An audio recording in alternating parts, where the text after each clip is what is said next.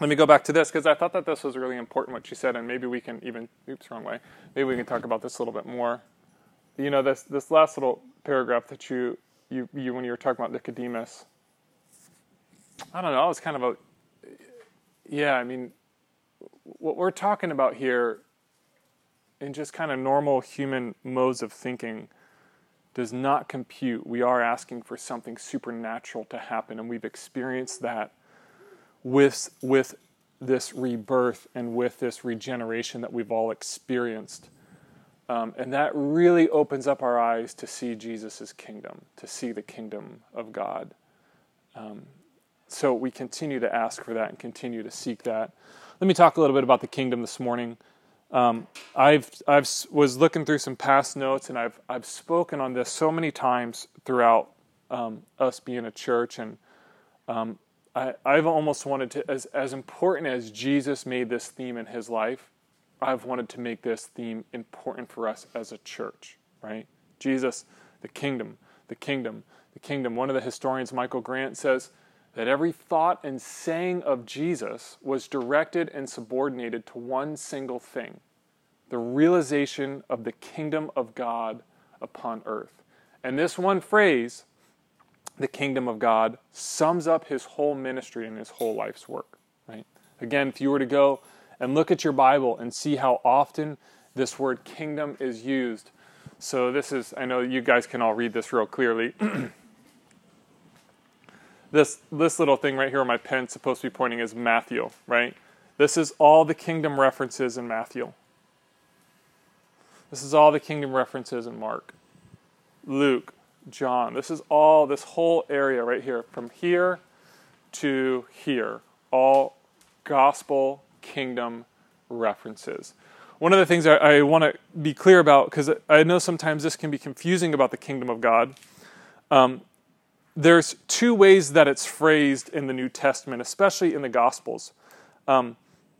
Matthew is going to be the one that uses this phrase, kingdom of heaven. So you'll read this and it'll say kingdom of heaven. Matthew does this because in the Jewish mindset, the word God was so holy, was so revered that you would not even say that word, right? The commandment, one of the 10 commandments, do not use the Lord's name in vain. And so they had this whole discussion about how holy the name Yahweh was that they would barely even say it, right? So Matthew, speaking to a Jewish audience, uses this phrase, kingdom of heaven, right? Because in some senses, if he just went kingdom, God, God, God, God, God, it would be offensive to them. It would be hard for them to understand the message, right? Mark, Luke, John use the phrase kingdom of God because they're speaking primarily to a Gentile audience, right? They're speaking primarily to people who wouldn't have that kind of same shared religious history that the Jews did, and for them to say the kingdom of God would not be offensive. So oftentimes I'll use this kind of, I can paraphrase kingdom of God or kingdom of heaven. They're inexchangeable. Sometimes I'll even use that acronym or that shortcut, KOGH, kingdom of God / heaven or something like that. It's the same thing. So if you're sitting there thinking, well, what's the difference between the kingdom of God, kingdom of heaven? Why is he using it one time here, one time there? It's the same. It was the way that the Gospels were written and the way that the Gospels were written to their particular audience. Any questions on that as we kind of just jump into it? Brooks, any questions? No? Okay, he's good. Just want to make sure he's getting comprehended because it's important for him at a young age. Is it not up? I don't know what it is. It should be like medium. Yeah, I think it's up, right? Yeah. Okay. Now, when I was a kid, here's the Lord's Prayer. We're familiar with the Lord's Prayer, and when I was a kid, here's what I was kind of starting with. You know, the way that I was taught the Lord's Prayer and the way that I read the Lord's Prayer as a kid was kind of different. I'd read the Lord's Prayer in the sense of, you know, the big emphasis, right? You can kind of see the big emphasis was here on debt or sin, right? The forgiveness of our sins, of our debts. There was the evil one. There was the devil who we were always in battle with. You know, the Father part was semi-important. we talk about a little bit about daily bread, maybe during communion time. And again, growing up in the church, my dad's a pastor, you guys all know this, I never really knew how this kingdom piece interacted with this whole prayer, right? I knew, again, the sin, the debts, Jesus on the cross. I knew the temptation, the evil one, the sin. I knew, that God was our Father, and that you don't say the Lord's name in vain. You don't say, oh my God. Anybody, like my kids sometimes even say, oh my God. I'm like, no, we don't we don't do that. We don't say, oh my God. That's not something we say. There's like this reverence to the name of God's name. But again, this kingdom piece was always something that kind of, the volume got turned down on it. I didn't quite understand it. And so, as I was studying and learning the kingdom, I had to go all the way back and learn the real history of the kingdom. Where does this theme develop in the Bible? Jesus just doesn't pop onto the scene and say, hey, it's kingdom of God time, right? This is a theme that gets developed throughout the whole Bible. It begins with Abraham, with his covenant blessing, when God says all the way back in Genesis 13, right? All the way back just a few chapters into the Bible. Abraham, I'm going to bless you so that you will be a blessing, right? Your descendants will be greater than the stars in the sky, than the sand on the seashore. Like, I'm going to make you a great nation, right? I'm going to make you a great kingdom. Abraham, I'm going to make you this kingdom, not so that you can just say, hey, look how great we are, how wonderful we are, but so that you can go out and be a blessing into this world. We've always used that phrase, God saying, I will be the wind to your back, Abraham, so that in this world you can be the wind to the back of others. They obviously kind of lose their way with Abraham. They end up in Egypt, right? They end up in Egypt for 400 years, the Israelites experience kingdom oppression. They are oppressed by Pharaoh, 400 years as slaves. There's the liberation with Moses. There's the reset in the desert, right? God, in essence, takes him out into the desert and says, you need to relearn how to be a human. You've been oppressed and subjugated and been a slave for so long. I'm going to reteach you how to be human. And so he reteaches them in the desert how to be human. Then there's the kingdom building as they move into the promised land, right? They conquer. Last week we talked a little bit about the Decapolis. As they moved into the promised land, there were those 7 nations that they end up conquering the land. Those 7 nations get the place. They form the Decapolis. That's when Jesus goes and feeds them later on. You have the judges who are like these tribal rulers, kind of military warfare rulers, right? That kind of are ruling these 12 different tribes as they're taking possession of the land. And then you have the people crying out for a king, right? And God says, you don't need a king, right? But they're looking at their neighbors, seeing how everybody else has a king. God says, let me be your king. But the Israelites say, no, we want a king, we want a king. God gives them King Saul. That starts off kind of okay, but then it just deteriorates quickly. But then you have the kingdom peak, right? We all know King David, right? We all know that King David is the one who unites the 12 tribes, right? Who brings these 12 tribes together under one nation, under Israel. Think about the 13 colonies, right? The 13 colonies kind of have all their own agenda, but then they're all brought together, right? Under George Washington. In some senses, King David was a little bit like George Washington, bringing everyone, would that be the right guy? Sure. Bringing everyone together. And then his son, Solomon, right? One of his sons, Solomon, remember he has some other sons, but his one son, Solomon, is then, not only is the nation together, but then Solomon builds what? Does anybody remember what Solomon builds? The what? Close. The temple, right? The temple, yeah. He builds the temple, right? He builds this house for God to reside in. This is the peak of the kingdom of the Israelites, right? Everything is wonderful here, so to speak. There's power, there's influence. But even in this, what we would call a kingdom peak, and we talked about this, I think, a few months ago, the Israelites, to build the temple, are using slave labor, right? And so it's this kind of hearkening back, and God is furious at them that they are using slave labor. Like, don't you remember when you were slaves in Egypt, and now you're using slaves to build the temple, right? So even under Solomon, as they would see this as the height of their influence and power and wealth and prosperity and security, there's something rotten at the core. That rottenness, that cancer at the core spreads, the kingdom declines. the sons of David and beyond split the kingdom. There's the northern kingdom. There's the southern kingdom. There's the exile, right? There is the northern kingdom exiled to Assyria, the southern kingdom exiled to Babylon. They spend time, again, it's almost like Egypt part 2, right? So they're in exile for some of them hundreds of years, Babylon, Assyria, and pagan land.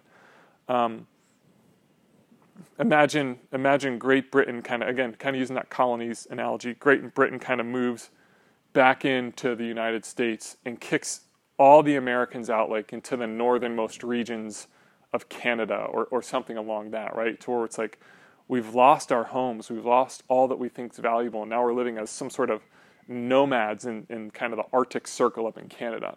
That was what they were experiencing in some ways. So again, you see this kingdom theme, just this whole thread throughout the scriptures. And as they're in exile, right, this happens, the southern kingdom, Judah, is exiled in 586, right? So about 500 years before Christ walks the earth.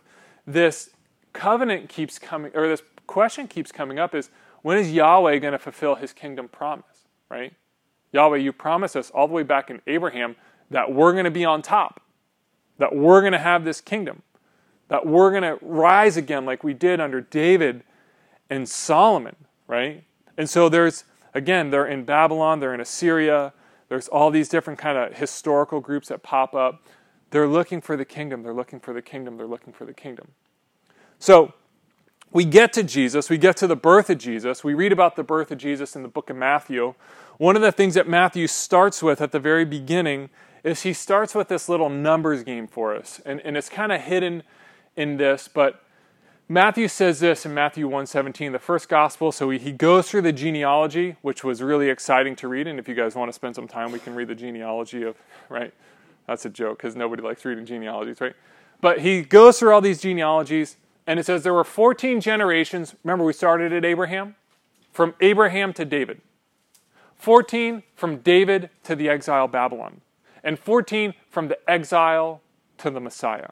Now, what's interesting about this number 14 is when Matthew's using this number 14, in the Hebrew language, they didn't have vowels, right? So if they were to play Wheel of Fortune, it would just be all consonants, right? No vowels. You couldn't buy a vowel. That was so bad. That was like, okay, Eric, let's just regroup here for a second. I got to at least get in one bad joke. What's that? That wasn't the worst one of the day? The worst one was that I was good looking. That was the worst. Lord have mercy. I'm ready for vacation. So they didn't have vowels. They didn't have numbers, right? So you wouldn't, in the Hebrew language, if you're going to study the Hebrew language, you're not going to find vowels, you're not going to find numbers. They would use letters to delineate numbers, right? So, I don't know, for us, maybe if we were to use the letter A to be 1, B to be 2, C, and so on and so forth. They had their own system of using letters and numbers, no vowels. So let me show you this, because Matthew, again, is subtly whispering something here into our ear when he says 14, right? The letter D is 4. The letter V is 6. The letter D is 4. Now, I'm not good at math, but I am good enough to add up 3 numbers, which adds up to what? 14. So it's almost as if like there's like lines in between the texts, right? The genealogy leading up to Jesus is whispering what? The new king, King David, Jesus, 14, David, king, right? So you have to understand when Jesus arrives on the scene, starts talking about the kingdom, it's not just like, well, what am I going to do here? King, let's go for it. No. The whole Bible has been arcing towards Jesus arriving on the scene, being this king, right? Being this king. Just a couple, I would say, kind of components of the kingdom or elements of the kingdom. Let me just show a couple things. So this is a history of the kingdom. I want to just kind of, comprehending the kingdom, understanding it. One of the things that, and I meant to bring a hula hoop this morning. That was another, of all the things we were struggling this morning. We had no kids last night, and so I think our mental, like all the faculties that you normally have to be sharp on, just dull. I forgot the coffee pot. She forgot we had to do the thing after church. We forgot like all this sort of stuff. We're just, I was watching the Tour de France, which started yesterday. I'll have to get into Tour de France reference at some point. She was working on her sermon. So we were just like, whew. A hula hoop. Let me go back to a hula hoop.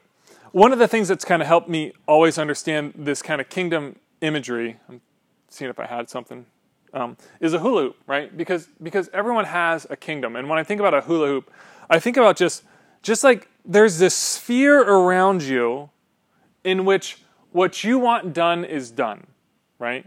What you genuinely have say over, right? The range of your effective will. This is how, by the way, this is kind of some Dallas Willard language here. So, Christy, who told you what you were going to have for breakfast this morning?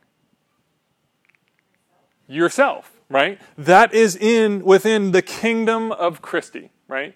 Deetra, who told you what you're going to wear this morning? You, right? That is within the kingdom of Deetra. Brian, who told you what car you're going to drive this morning? Right? These are some really trivial things that are within what we want done is done. Who told your child what they are going to have for breakfast this morning? Oh, they did? So you let them choose? Deetra? I did. You did? So you can see that, right, with a child's kingdom, that might not necessarily be, or you're probably the better one. Who told Lucas what he's going to have for breakfast this morning? Liz, right?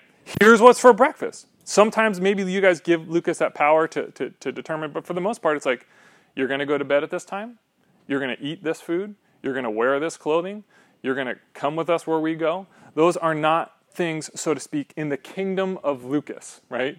Lucas gets to choose what toys he plays with when it's toy time, or maybe what TV show he wants to play with, but those are not things that are within the kingdom. We all have a kingdom, right? We all have what we want done is done. What we actually have say over. Does that make sense? And again, for me, that kind of image, again, I was going to bring, my girls have hula hoops, but I was going to bring a hula hoop because it's like this sphere around us where we can do what we want to do in certain things.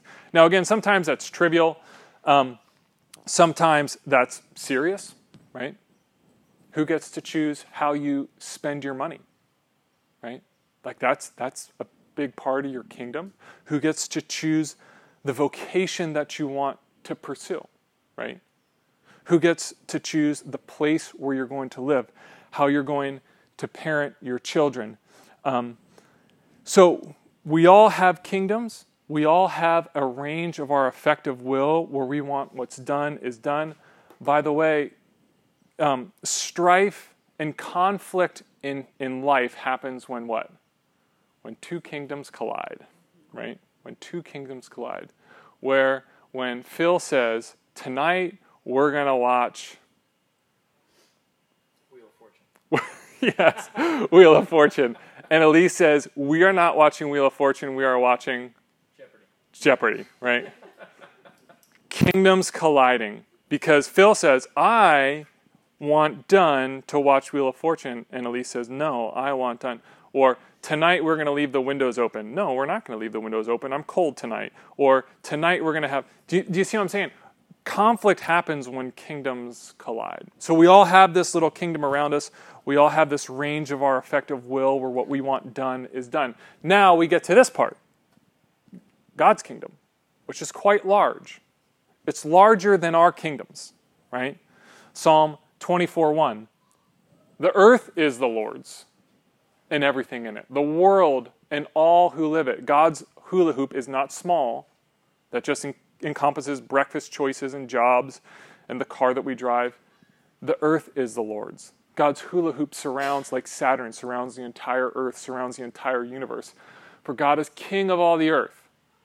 Sing to him a psalm of praise, right?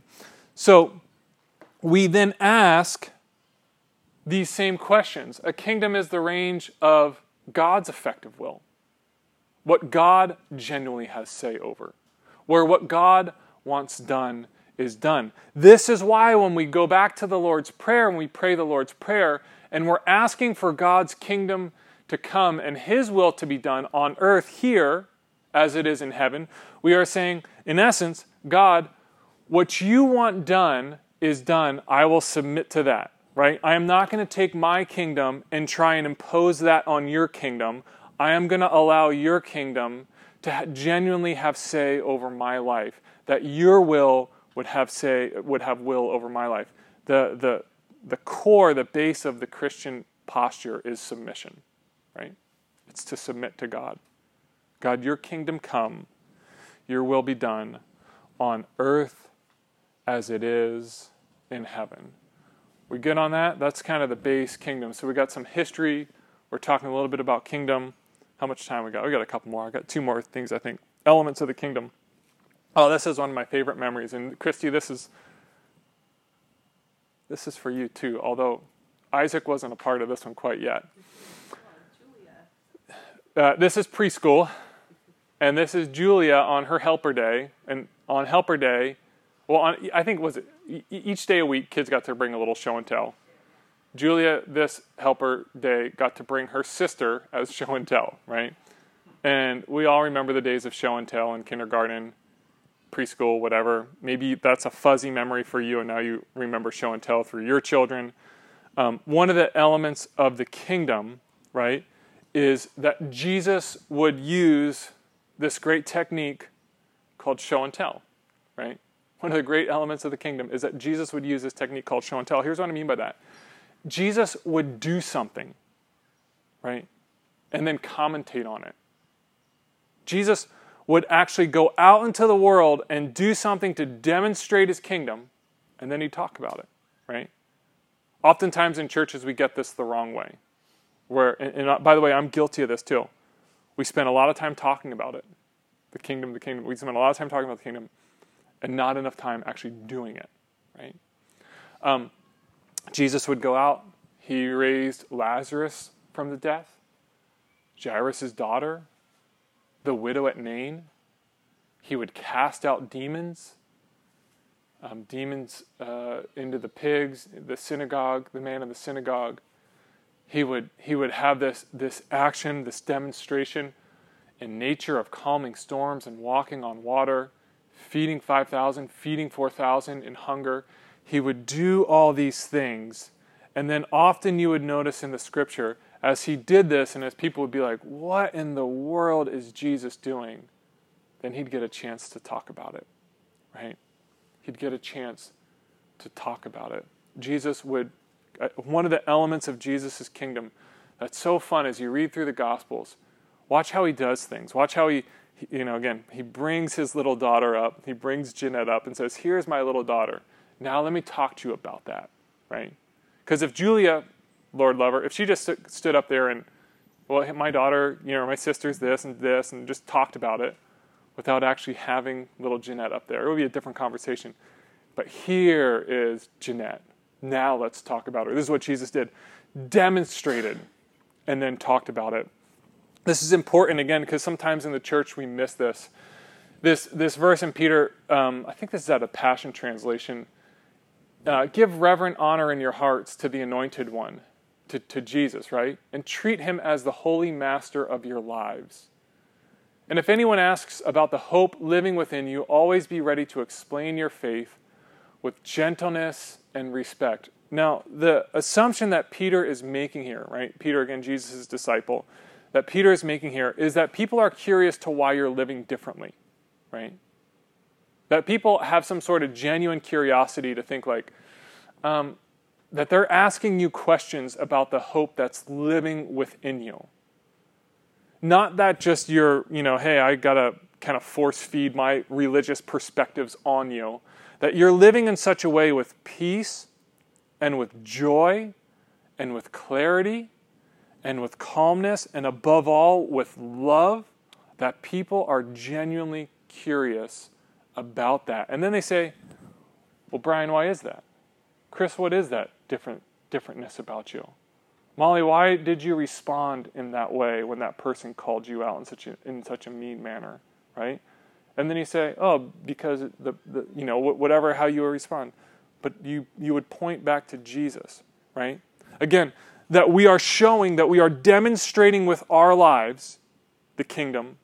And when it's time to talk about it, when it's time to tell about it, then we tell. We don't just, again, we've gotten to this place where everybody just wants to shout and talk and do all this talk, and people aren't necessarily demonstrating the kingdom in such a way that makes others curious, right? The beautiful words of Saint Francis, that you would preach the gospel at all times, and when necessary, use words, right? Again, that your life would be a testimony to the good news, to the kingdom, that you would demonstrate that. And when necessary, you would use words. Yeah? Show and tell. Next one. Jesus is, when he would talk about the kingdom, he'd often use these parables. He'd often go back to this parable. We did this kind of whole sermon on parables, why Jesus used parables. One of the things I loved about the parables in Jesus, and if you kind of go back and read those, he's always illuminating a third way, right? He's always talking about a third way. When Jesus would use words, he uses his parables, and he would show a third way. So let me give you two examples to just kind of show how this works. We all know the parable of the Good Samaritan, right? The guy's traveling along the road. He gets beat up. He gets robbed. He's left half for dead. The priest walks by. The Levite walks by. But then who's the one that helps him? It's the hated Samaritan. It's the enemy, right? And then Jesus says, well, who's my neighbor? So a lot of times the question kind of was like, who's good, who's bad? Jews versus Samaritans, right? And then Jesus, in some senses, right, as they're kind of living on this dualistic, argumentative plane, Jesus almost elevates, or they have this black and white, you know, the Samaritans are the black, they're the bad, we're the light, we're the enlightened ones, right? As they're kind of living and trying to argue down here, Jesus almost takes this whole conversation. Sometimes I like to think that he brings color to it, right? And he elevates it to a third way.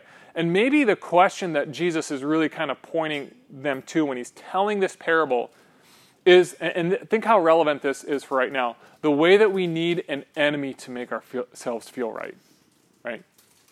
And the self-justification, the selfishness, the rationalization, and the excuses we deploy to simply live in our bubbles, right? And the things that we make, that make us feel right, that make us feel, right? So they're arguing, Jew, Samaritan, this, that, and Jesus is like, no. You're trying to have this enemy just so you feel right. It always would illuminate a third way, and it's so helpful for us to think about that as we kind of think about again the dialogues that's happening in the world. Another example would be this: the woman at the well, right? The woman at the well. Jesus shows up, and they get into this conversation, and she wants to know, hey, where is the real place to worship? Is it Jerusalem? Is it the temple in Jerusalem? Or is it in Samaria, right? Where is the real spot to worship? And Jesus says, you know where the real spot to worship is? Right here, right? Right here in your heart. That you would worship me in spirit and in truth. Brian, I was thinking about this, again, with the woman at the well, with Jesus' words. As important as it is for me to sing songs alongside Brian here when he's playing that guitar, and he's got that sweet note, and we're all feeling like those kind of maybe warm fuzzies, and we're like, oh, I love this song, and he's playing it so well, and maybe Aaron's back here doing some, and we're like having that worshipful moment. As important as that moment is, it's almost more important for me on a Sunday afternoon, or a Tuesday morning, or a Thursday night when my kids are frustrating me. I often come back to that one line, that one lyric, God, teach my song to rise to you when temptation comes my way, right? That great line that you sing over and over again. Because as important it is to worship here, so to speak, in this geographic location at this specific time, the real worship that happens in my heart day in and day out, right? Day in and day out. When it's time, when you know your kids are frustrating you, when your boss is being demanding of you, when traffic, like all these sorts of things, when you know, again, some of these things here, when in death, in kind of family member, in strife, and all these sorts of things, that we would sing our songs, that we would worship the Lord. Again, as important as it was here, the third way is that you would worship in your heart, right? That you would be a worshipful person in your heart. I will get back because we're running a little short on time. We will discuss gun issues next time. Just a little teaser for you, huh? The gun issues is when we talk about gun issues in the United States, we have like this just kind of dualistic binary way. Either you're pro-gun, Second Amendment, or you're like, hey, get rid of them all. What would Jesus say about that, right? Jesus would illuminate a third way. And we can't, again, I don't want to. Next time. Kingdom's ordinary. The kingdom's really ordinary. And it, you know, my wife mentioned that we're watching this show, Chosen. You know, Jesus, he's so plain. He's cruising around in a tunic. He's not a king in the way that we would think of a king, right? With all this fancy accoutrements and a castle and a temple and this. He's just walking around in a normal tunic. He in some senses is just a very ordinary Jewish rabbi. He uses very ordinary things in Matthew 13 and all these parables that he discusses. What shall we say the kingdom of God is like? Or what parable shall we use to describe it? It's like seeds and wheat and weeds and fields and treasures and nets and mustard seeds and bushes and yeast and kids. James Richardson says it like this. He says, what an odd thing to compare the kingdom of God to seeds and to the plants and weeds that grow from them. Religious people in the time of Jesus would have been shocked by these stories. See, we think like, oh, Jesus is being cool. He's talking about plants and farming, and or he's probably really organic. But this would have been shocking to them. They would expect a holy man like Jesus to give them grandiose religious images, like a majestic cedar tree, or a marble temple, or God riding on a chariot of fire. They would not expect to hear God's kingdom compared to seeds and weeds, right? The kingdom of God, very ordinary, very everyday. It's yeast that's hidden, it's seeds, it's nets, it's fish. It's all the kind of ordinary elements of life that we encounter, not these great grandiose images. I love this quote by Brennan Manning too, because it reminds us of what we're doing here as a church, right? Brennan Manning says this. He says, the greater part of God's work in the world may go unnoticed. There are a number of people who have become famous or widely known for their ministries, but much of God's saving activity in our history could remain completely unknown. That's a mystery difficult to grasp in an age that attaches so much importance to publicity. We tend to think that the more people know and talk about something, the more important they are, right? But the kingdom of God is ordinary. The kingdom of God is every day.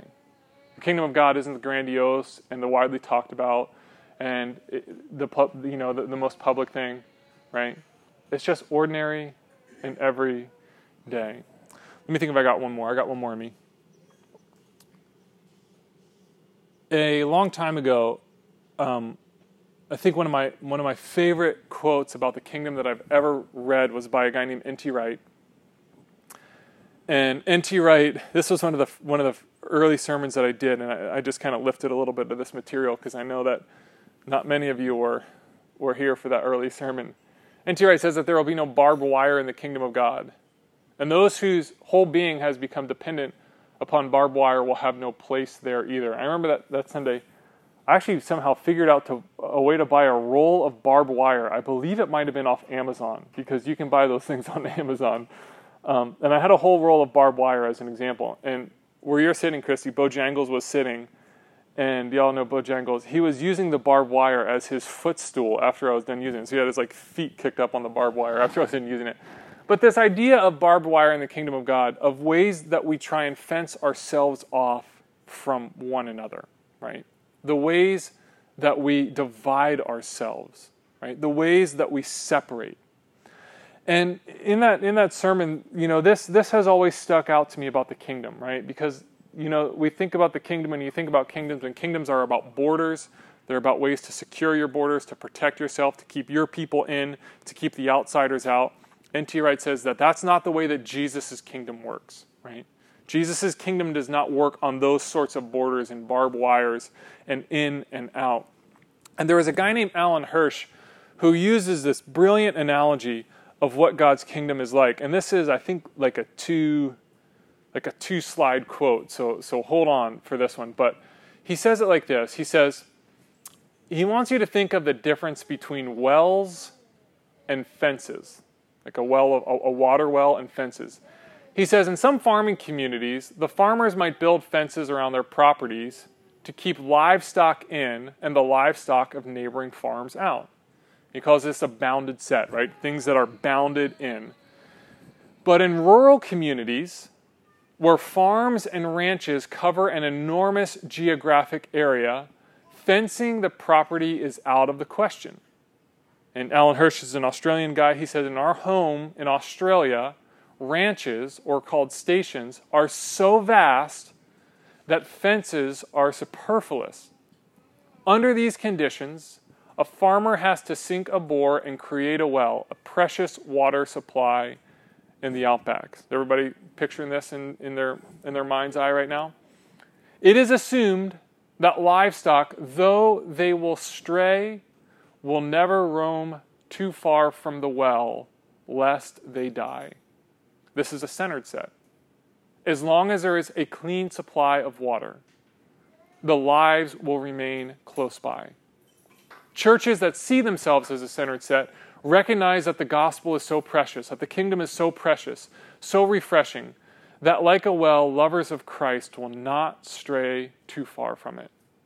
Rather than seeing people as in or out, right, with the barbed wire analogy, we would see people by their degree of distance from the center. It's no sense that Jesus says, what, that he's the living water, right? That I give you living water. In John, he makes that claim, that I am the living water here for you. And again, when we think about the kingdom of God, we think not about barbed wire, not about fences, not about who's in, who's out. Well, those people are out. 99% of the people that attend concert in the park are definitely out. You know, we're the insiders here, and we have our little fence built around us, right? We understand that the gospel is so precious, right, that we want to offer that people that living water. Okay. I think that should do it for the kingdom of God, yeah? Let's do a couple questions on that. We started off kind of with the Lord's Prayer, what normally gets emphasized in your mind when you read the Lord's Prayer, or maybe you kind of have that history like me. Where else do you see kingdom language in the Bible? Was there, you know, we kind of looked at the history of the kingdom. Maybe you're thinking of, as we were kind of working through the history, maybe some other kingdom language in the Bible. How does the kingdom relate to the gospel or the good news about Jesus? Sometimes people think that those are two separate trains of thoughts, that there's the gospel over here and there's the kingdom over here. How do they relate? From the elements of the kingdom, kind of these different things, which would you like to discuss more and why? That kind of show and tell concept, the parables or the third way, the ordinariness of the kingdom, or the, you know, the barbed wire free, the lack of barbed wire, that centered set, maybe the well idea of the kingdom. So, yeah, take a few minutes, and if nothing else, you guys, I can go back to Robin's slide and we can just talk about Robin's sermon, because I think Robin's sermon was better than mine this morning. But if you had questions or thoughts about, you know, what Robin had shared earlier too, we can do that. So, a few minutes, and then we'll have some discussion.